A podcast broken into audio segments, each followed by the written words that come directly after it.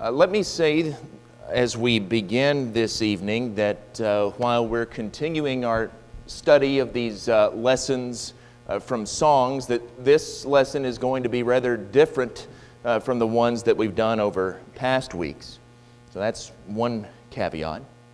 The second one is that I like generally to keep my preaching from 20 to 25 minutes. I do that week in and week out. I believe strongly in concision. But sometimes it takes longer than that to say what needs to be said. And so I'm preparing you in advance. This one may be a little longer. And maybe you're sitting there thinking, why are we going to give both barrels to people who are here on Sunday night?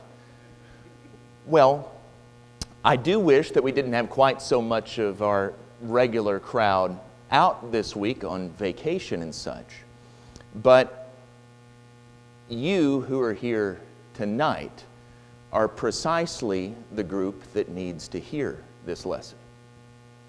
And I want to begin. I don't want to put anyone on the spot here. I don't want to make anyone feel uncomfortable. Normally, when we ask questions like this, we say, I don't want to see any hands. I want to see your hands, okay? How many of you here tonight are Christians? Raise your hands, raise them high. Yeah, I look around and that's virtually everyone. And if you're not raising your hand, I'm not trying to make you feel uncomfortable, so don't worry about that, okay?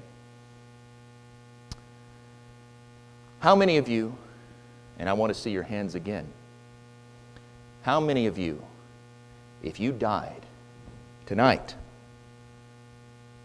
are completely confident, without any doubt, that you would go to heaven? Raise your hand. Would you go to heaven, Trisha, if you died tonight? You said you couldn't hear what I'm saying. Would you go to heaven if you died tonight? You don't know. You don't know. And that's not alone. I saw, what, maybe half a dozen of you raise your hands.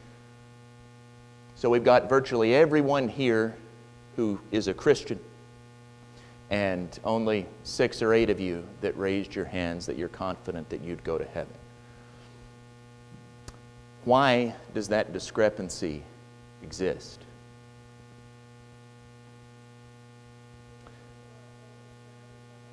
That's right.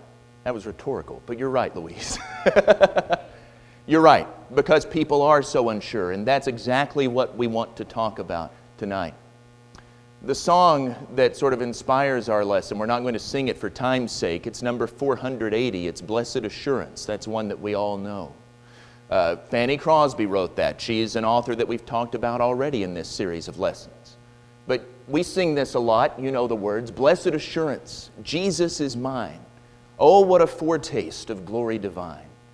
Heir of salvation, purchase of God, born of His Spirit, washed in His blood in the chorus This is my story, this is my song, praising my Savior all the day long. And then it repeats that. Crosby speaks of the confidence we have in Jesus, the assurance. Brother Taylor prayed at length about that assurance that we should all have. And that's what this song is about. When we are born again, of water and the Spirit, when we're washed in the blood of Christ, we become heirs of God. We have that foretaste of eternity. This is our story, and it is certain, it is true, it is assured. And yet, why is it that so many of us lack that assurance? Why do we not have confidence in our salvation? I think there are several things in play here. We have a misunderstanding of God's nature. We have an incomplete appreciation of His actions on our behalf. We don't fully realize what it means to be part of God's people, to be in Christ. And we could spend weeks and weeks and weeks laying the groundwork for that, but I want to try to just do this in one lesson tonight we want to talk about that background work as briefly as possible. And it's all going to be familiar to you, but maybe we'll start to think about some of these things in a different way as we strive to answer that question how can we have confidence in Christ? How can we have that blessed assurance? One of the things that I'm convinced of, and we try to emphasize this a good bit, and you're going to see that this is something that I'll continue to emphasize. One of the things I am convinced of is that we need to be more aware of the meta narrative. That's a fancy word that just means the big story. The big story of Scripture, the overarching narrative. So often we treat the little bits and pieces of it in isolation. And we don't appreciate the fact that all of these small stories make up one big story. And this story is all about what God has done, what God is doing, what God is going to do in the world. So I want to start tonight by thinking about that big picture story from the 50,000 foot view. God's love motivated him to create the world, and we must never forget that God is love and that that attribute is at the heart of his nature. And with love comes relationship. God desired to have a relationship with humanity. He walked in the garden with Adam and Eve. But then sin entered the world, and it broke, it fractured that relationship. God had to expel them from paradise. But of course, the story of the fall doesn't end there because humanity continued to degenerate until ultimately God decided to cleanse creation with a flood. But even there, in the midst of that destruction, God chose one man, Noah, to have a special relationship with, to be his representative. And I want us to realize there that we see this story repeating over and over and over again throughout the Bible. It's the story of God's efforts to repair this breach, to overcome the fracture in this relationship, and to seek people to be His representatives in the world. Well, in the course of time, God formed a special relationship with one of Noah's descendants. Abraham. And God promised Abraham a number of things. He promised that he would make his descendants into a great nation, he promised them land. But the most important thing he promised Abraham was that through his descendants, through his seed, all people on the earth would be blessed. So Abraham became God's special representative, and through his descendants, God endeavored to restore this broken relationship with humanity. And he continued in a relationship with Abraham's children, with Isaac, with Jacob, with Joseph. And then many years later, when Abraham's descendants, now grown into a nation, the Israelites, found themselves in bondage in Egypt, God remembered the promise that He'd made to Abraham, and He acted to deliver them. He brought them up out of Egypt. He brought them to Mount Sinai, and there he established a covenant relationship with them as a whole. God established a relationship with this people. And God walked with the Israelites because they were in a covenant relationship with Him. Even though Israel didn't always hold up their end of the bargain, even though Moses was on top of the mountain getting the stipulations for this relationship, and uh, in a passage we're going to look at in a in a bit. In Jeremiah 31, God compares his relationship with Israel to uh, a marriage. So basically, we've got the wedding vows taking place. They are disobedient even then. God still holds up his part of the bargain. He remains faithful to them. Well, to make the long story short, you know this. The history of Israel is essentially the history of this pattern of continual rejection of relationship with God. From being on the borders of the promised land all the way to rejecting Him for idols in the days of the kings, Israel repeatedly turns from God. God called prophets to try to call the people back into communion with Him, but, but they didn't listen. And so ultimately, God allowed them to be taken away by their enemies the Assyrians for the northern kingdom, the Babylonians for the southern kingdom. But the prophets, and this is, brings us to Jeremiah 31, the prophets looked forward to a day when God would establish a new covenant with a righteous remnant of Israel, Behold, the days are coming, declares the Lord, when I will make a new covenant with the house of Israel and the house of Judah. Not like the covenant that I made with their fathers on the day when I took them by the hand to bring them out of the land of Egypt, my covenant that they broke, though I was their husband, declares the Lord. But this is the covenant that I will make with the house of Israel after those days, declares the Lord. I will put my law within them, and I will write it on their hearts, and I will be their God, and they shall be my people. And no longer shall each one teach his neighbor and each his brother, saying, Know the Lord, for they shall all know me, from the greatest to the least of them, declares the Lord. For I will forgive their iniquity and I will remember their sin no more. When you see that word for, that's always very important. You notice here that there is a bond between relationship with God and forgiveness. Everyone will know God. Why? For I will forgive their iniquity and I will remember their sin no more. So, the big story that we see in the Old Testament over and over and over again is God reaching out to His creation. He seeks a relationship with humanity, He acts on their behalf so that human beings can enjoy His blessings. But unfortunately, the people's sin keeps getting in the way. But that's the big story of Scripture. God acting on behalf of humanity to restore this relationship that humans broke. John 3 16, the most famous verse in all the Bible God so loved the world that he gave his one and only Son, that whoever believes in him shouldn't perish but have everlasting life. That's the thread that runs through all of Scripture. That's what the big story is all about God working to restore the right order.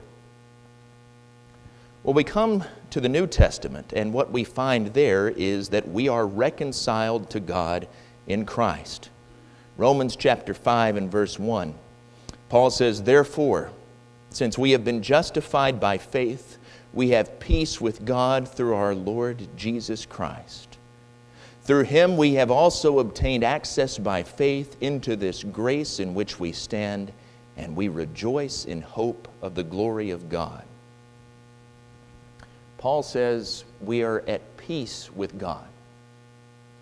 And to understand what it means to be at peace with God, we need to first understand what it means to be God's enemies. Paul says earlier in Romans, in chapter 3 and verse 10, there's none righteous, no, not one. A little bit later in that same chapter, all have sinned and fallen short of the glory of God. We're all sinners. John tells us in 1 John chapter 3 and verse 4, he calls sin lawlessness. Sin is a transgression of the law. It's breaking the law. So, in other words, sins are acts that violate God's laws. It makes us outlaws. It makes us God's enemies.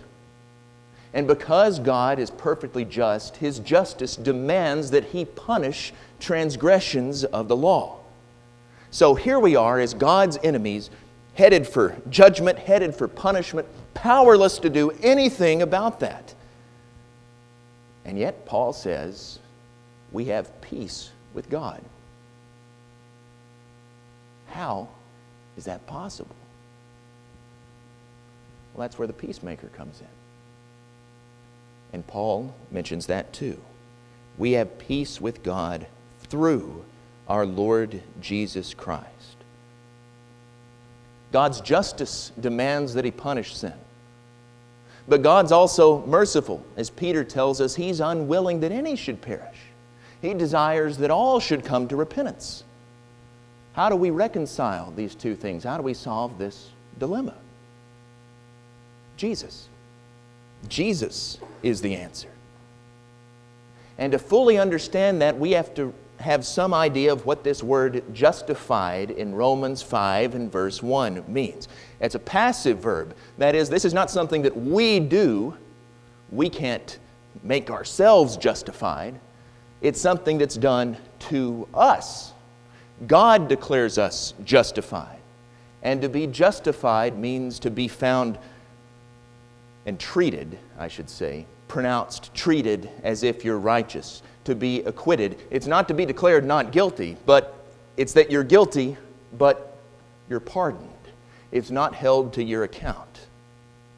So Paul's not saying that we are righteous. He's saying that we are treated as if we were righteous, even though we're not. We get a good idea of this in the previous chapter, Romans 4 and verse 3. What does the scripture say? Abraham believed God, and it was counted to, to him as righteousness. Based on his faith, Abraham believed God, and it was counted to him, he was credited, he was treated as if he were righteous, even though, of course, he, weren't, he wasn't. Abraham made just as many mistakes as any man does.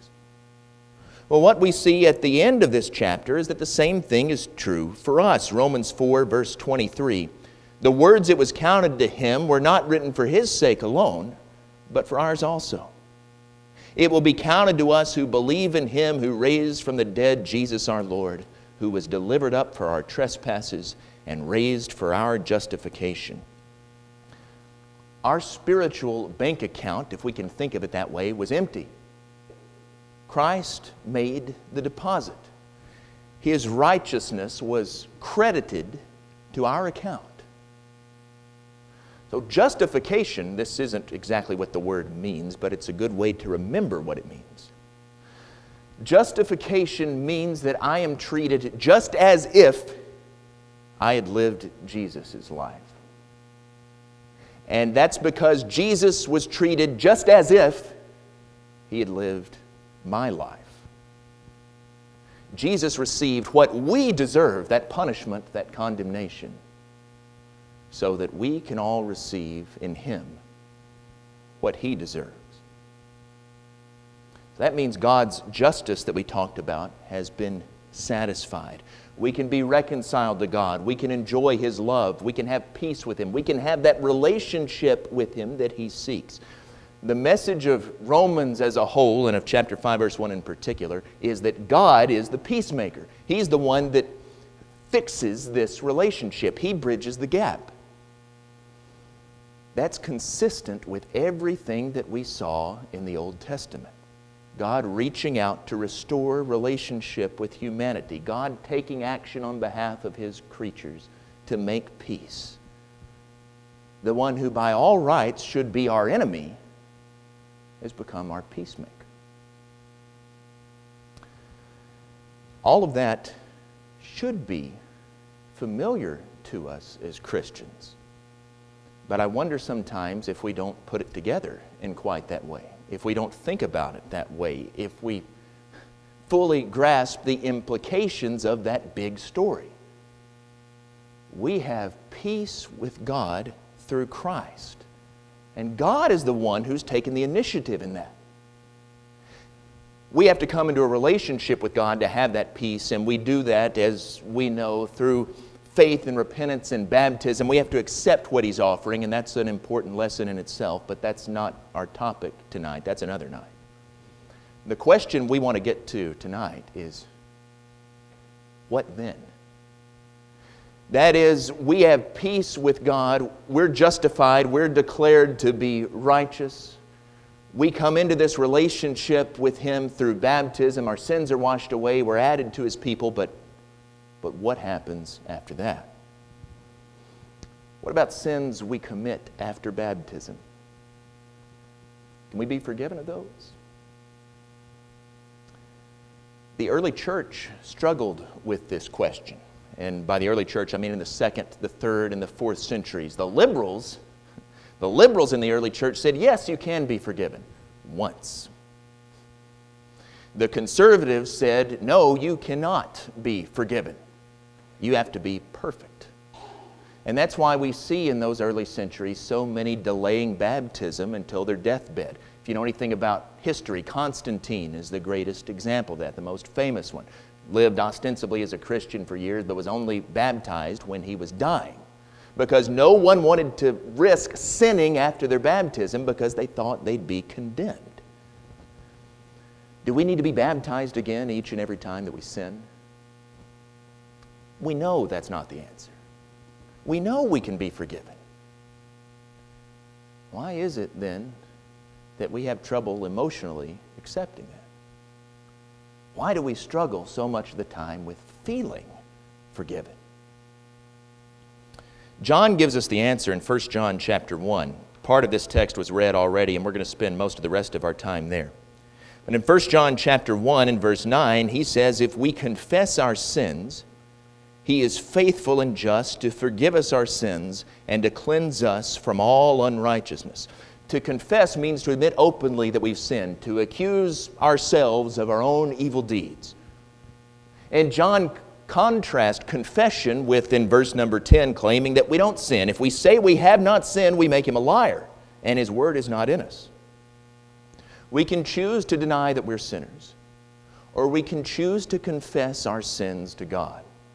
And only the latter, only the ones that we confess, or only that act of confession, only that brings forgiven. And there brings forgiveness, I should say. There's a lot that we could say here about the importance of confession and how we don't confess like we ought. James says in James chapter 5, we need to confess our faults one to another. Boy, we don't ever do that. We don't want anyone else to know that we're struggling. Uh, our pride gets in the way. We're unwilling to be vulnerable. That's a whole other series of lessons there. We won't get into that tonight either. But what I'm really driving at here and I'd already determined to talk about this, obviously, but we were at lunch, and uh, Philip asked me what we were going to talk about tonight, and he anticipated this very thing. He asked this question that I know that a lot of people already have on their minds What if I sin and I die before I get a chance to repent? If we have to repent, if we have to confess, and I die before I can do that, what happens then? Well, there are a couple of things to keep in mind here before we really start digging in. First, if a lot of you here have probably seen the movie Rudy.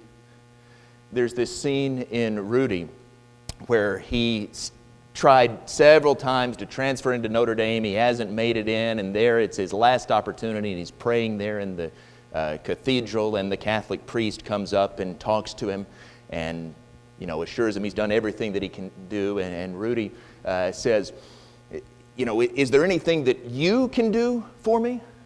And the priest, Father Cavanaugh, says, Son, in 35 years of theological studies, I've come to only two hard, incontrovertible truths. There is a God, and I'm not Him.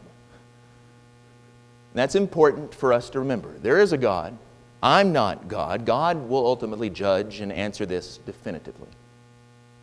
Secondly, the best thing to do, just like all hypothetical questions like this, is to do our best to never find ourselves in this situation. Dying with sin that's unconfessed, unrepented of. But with all that said, I think there are some indications in Scripture that move us toward an answer here. And the first question to ask is what is your overall pattern of life? We go back to 1 John chapter 1. This was read earlier. If we walk in the light as He is in the light, we have fellowship with one another, and the blood of Jesus, His Son, cleanses us from all sin. If we say we have no sin, we deceive ourselves, and the truth is not in us. But if we confess our sins, He is faithful and just to forgive us our sins and to cleanse us from all unrighteousness. What we learn here is that Jesus' blood continuously cleanses sin. That's what it says there. The blood of Jesus cleanses us from sin if we walk in the light, if we confess our sins. All of these verbs here, the cleansing, the walking, the confessing, all of these are in the present subjunctive tense. And what that means is that it indicates continuous action. That is, that this is ongoing. Jesus' blood cleanses us from our past sins in our baptism. Yes. But Jesus' blood continues to cleanse us from our future sins as long as we continue to walk and to confess. The blood of Jesus doesn't flow from a spigot that you turn off and on, all right? It's not one of these things where you have it and now you sinned and it's turned off and now you repent and it's turned back on. No, that's not how it works. It continuously cleanses us from sin as long as we're walking, again, continuous action, and confessing as we ought. We are expected to follow God's commands? Yes. You know, there are some in the religious world that teach the perseverance of the saints. That is, that once you're saved, you're always saved. Well, that's, that's not what Scripture teaches. We're expected to follow God's commands, even in this same context. Chapter 2, verse 3. By this we know that we've come to know Him if we keep His commandments. There's a lot John has to say about this. We're expected to, to act with love, chapter 3 and verse 16, uh, in the way that we treat one another. You could read that if you want. But here's what I want you to note. We go back to chapter 1. Walking in the light includes sin. I'm going to say that again because I'm not sure that we grasp that.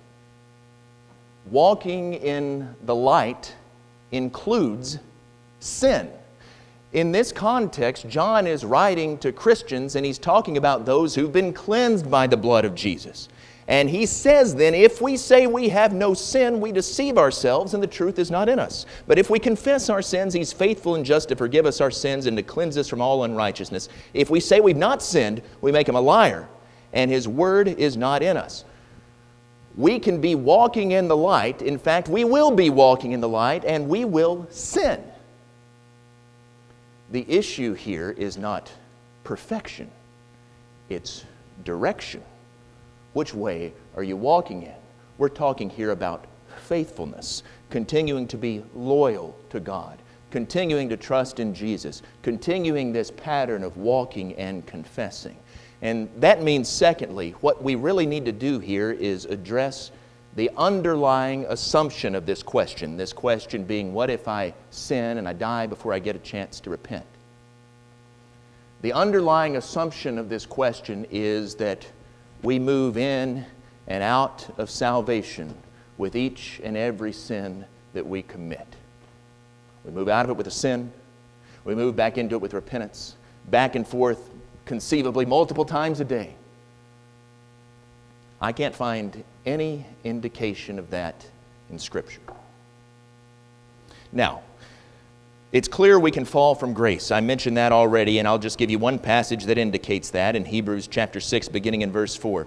It's impossible in the case of those who've once been enlightened, who've tasted the heavenly gift, and who've shared in the Holy Spirit, and who've tasted the goodness of the Word of God and the powers of the age to come, and then have fallen away, to restore them again to repentance, since they are crucifying once again the Son of God to their own harm and holding him up to contempt. Can a Christian fall from grace? Yes, absolutely. A Christian can drive God from their lives, they can rebel, they can turn their back on Him, they can reject Him. But there is no evidence that this happens immediately with every type of sin. And in fact, there's a lot of good evidence to the contrary. To begin with, we need to remember, and if you wondered why we went over all that background before, we have to remember the big story. God doesn't want to destroy us. God wants to save us.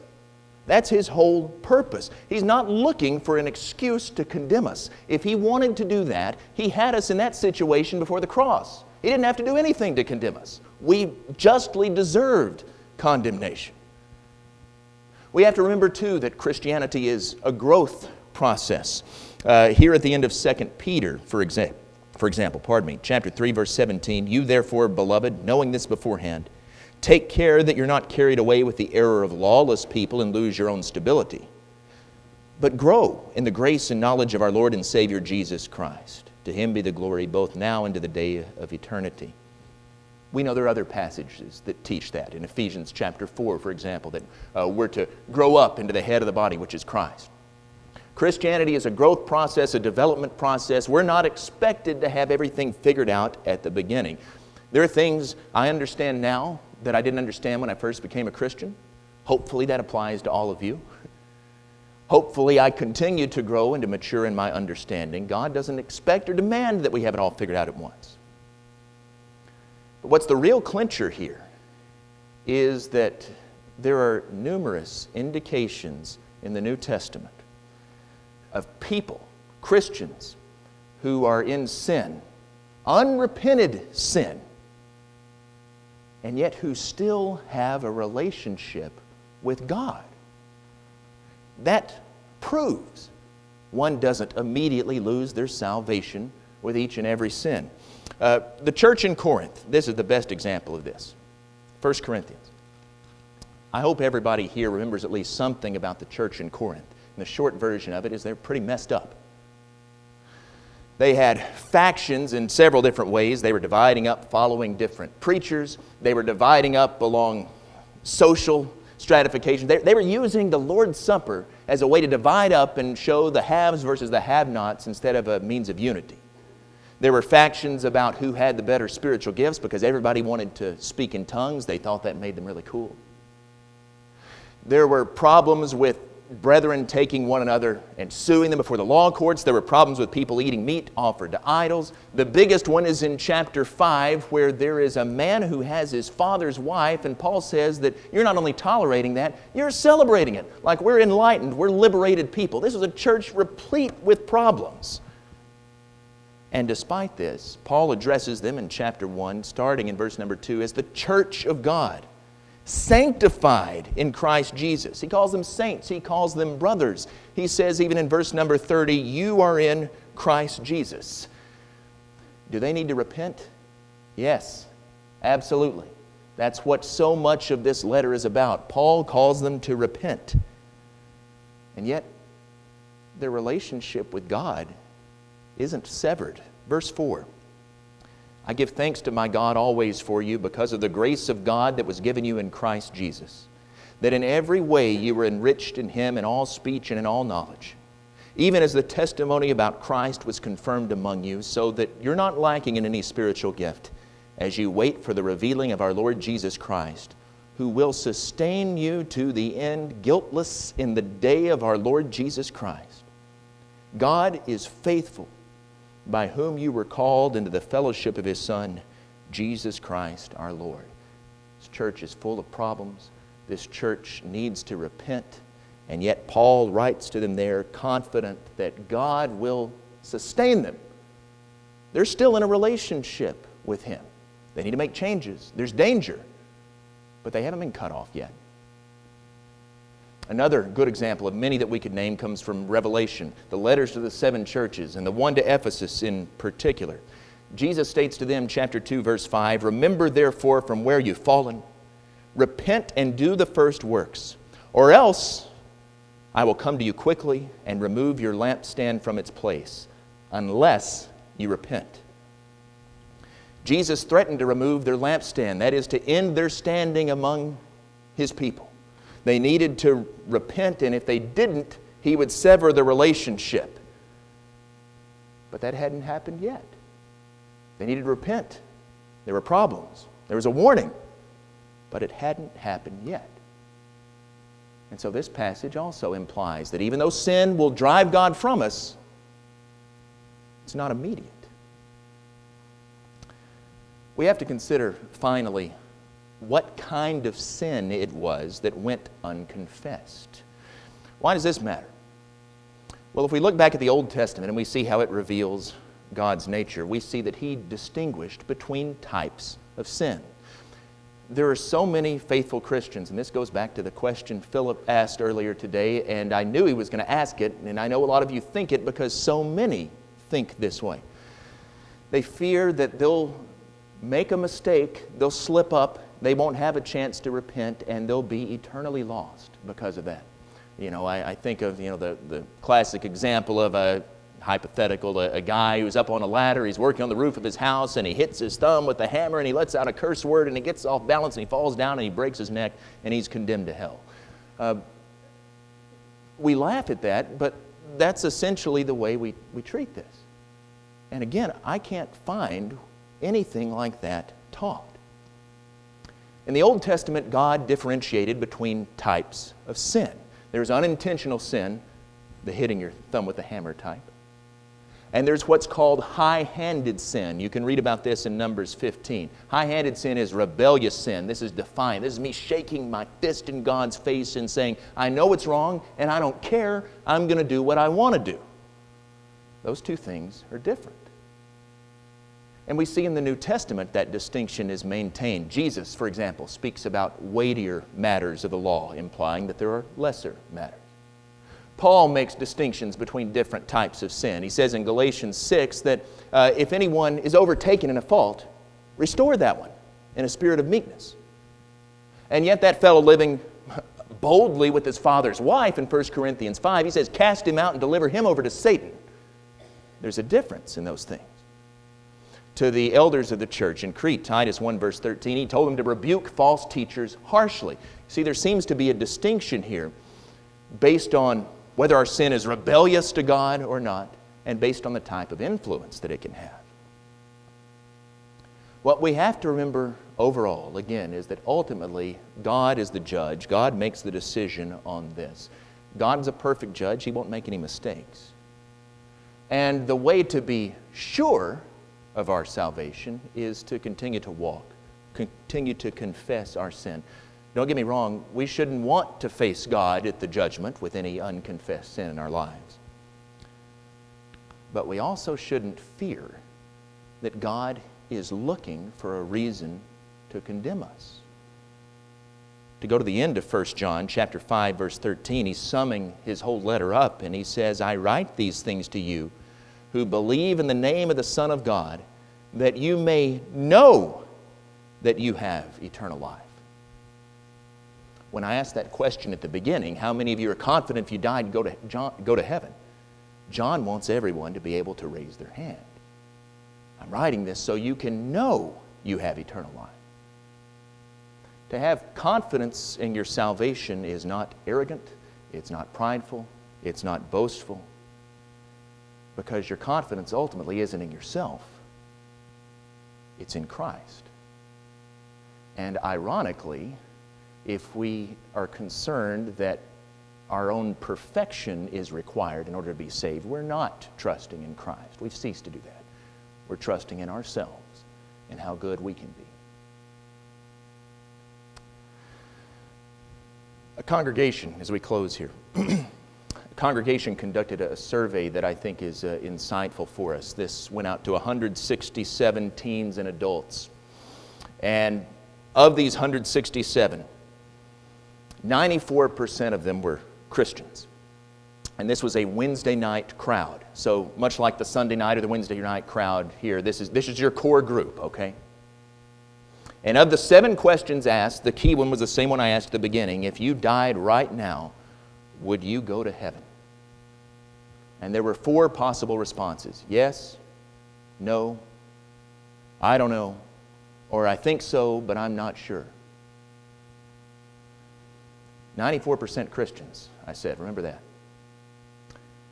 38% of those responded with one of the three negative answers. That is, indicated they weren't certain. Although I should say that's a better percentage than we got here.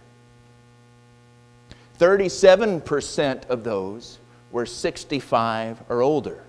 On average, they had been Christians for 51 years each. Still weren't sure.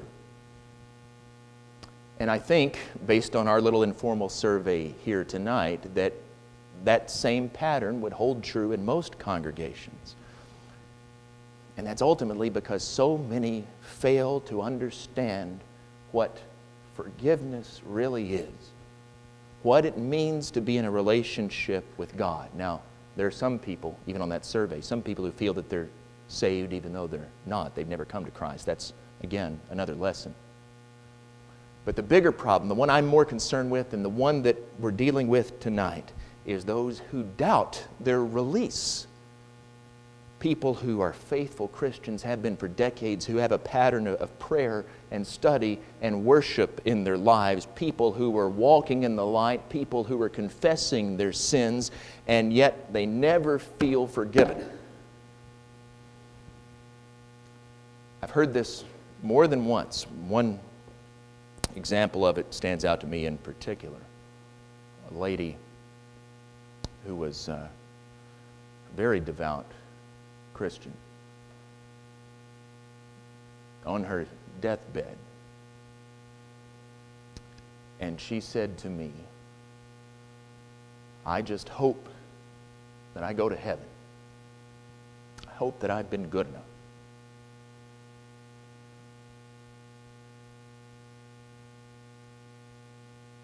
when we hear that, some of you have probably heard things like that.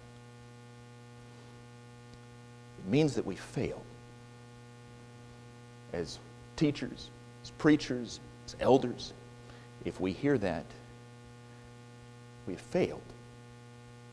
It's not a roll of the dice. We should be confident.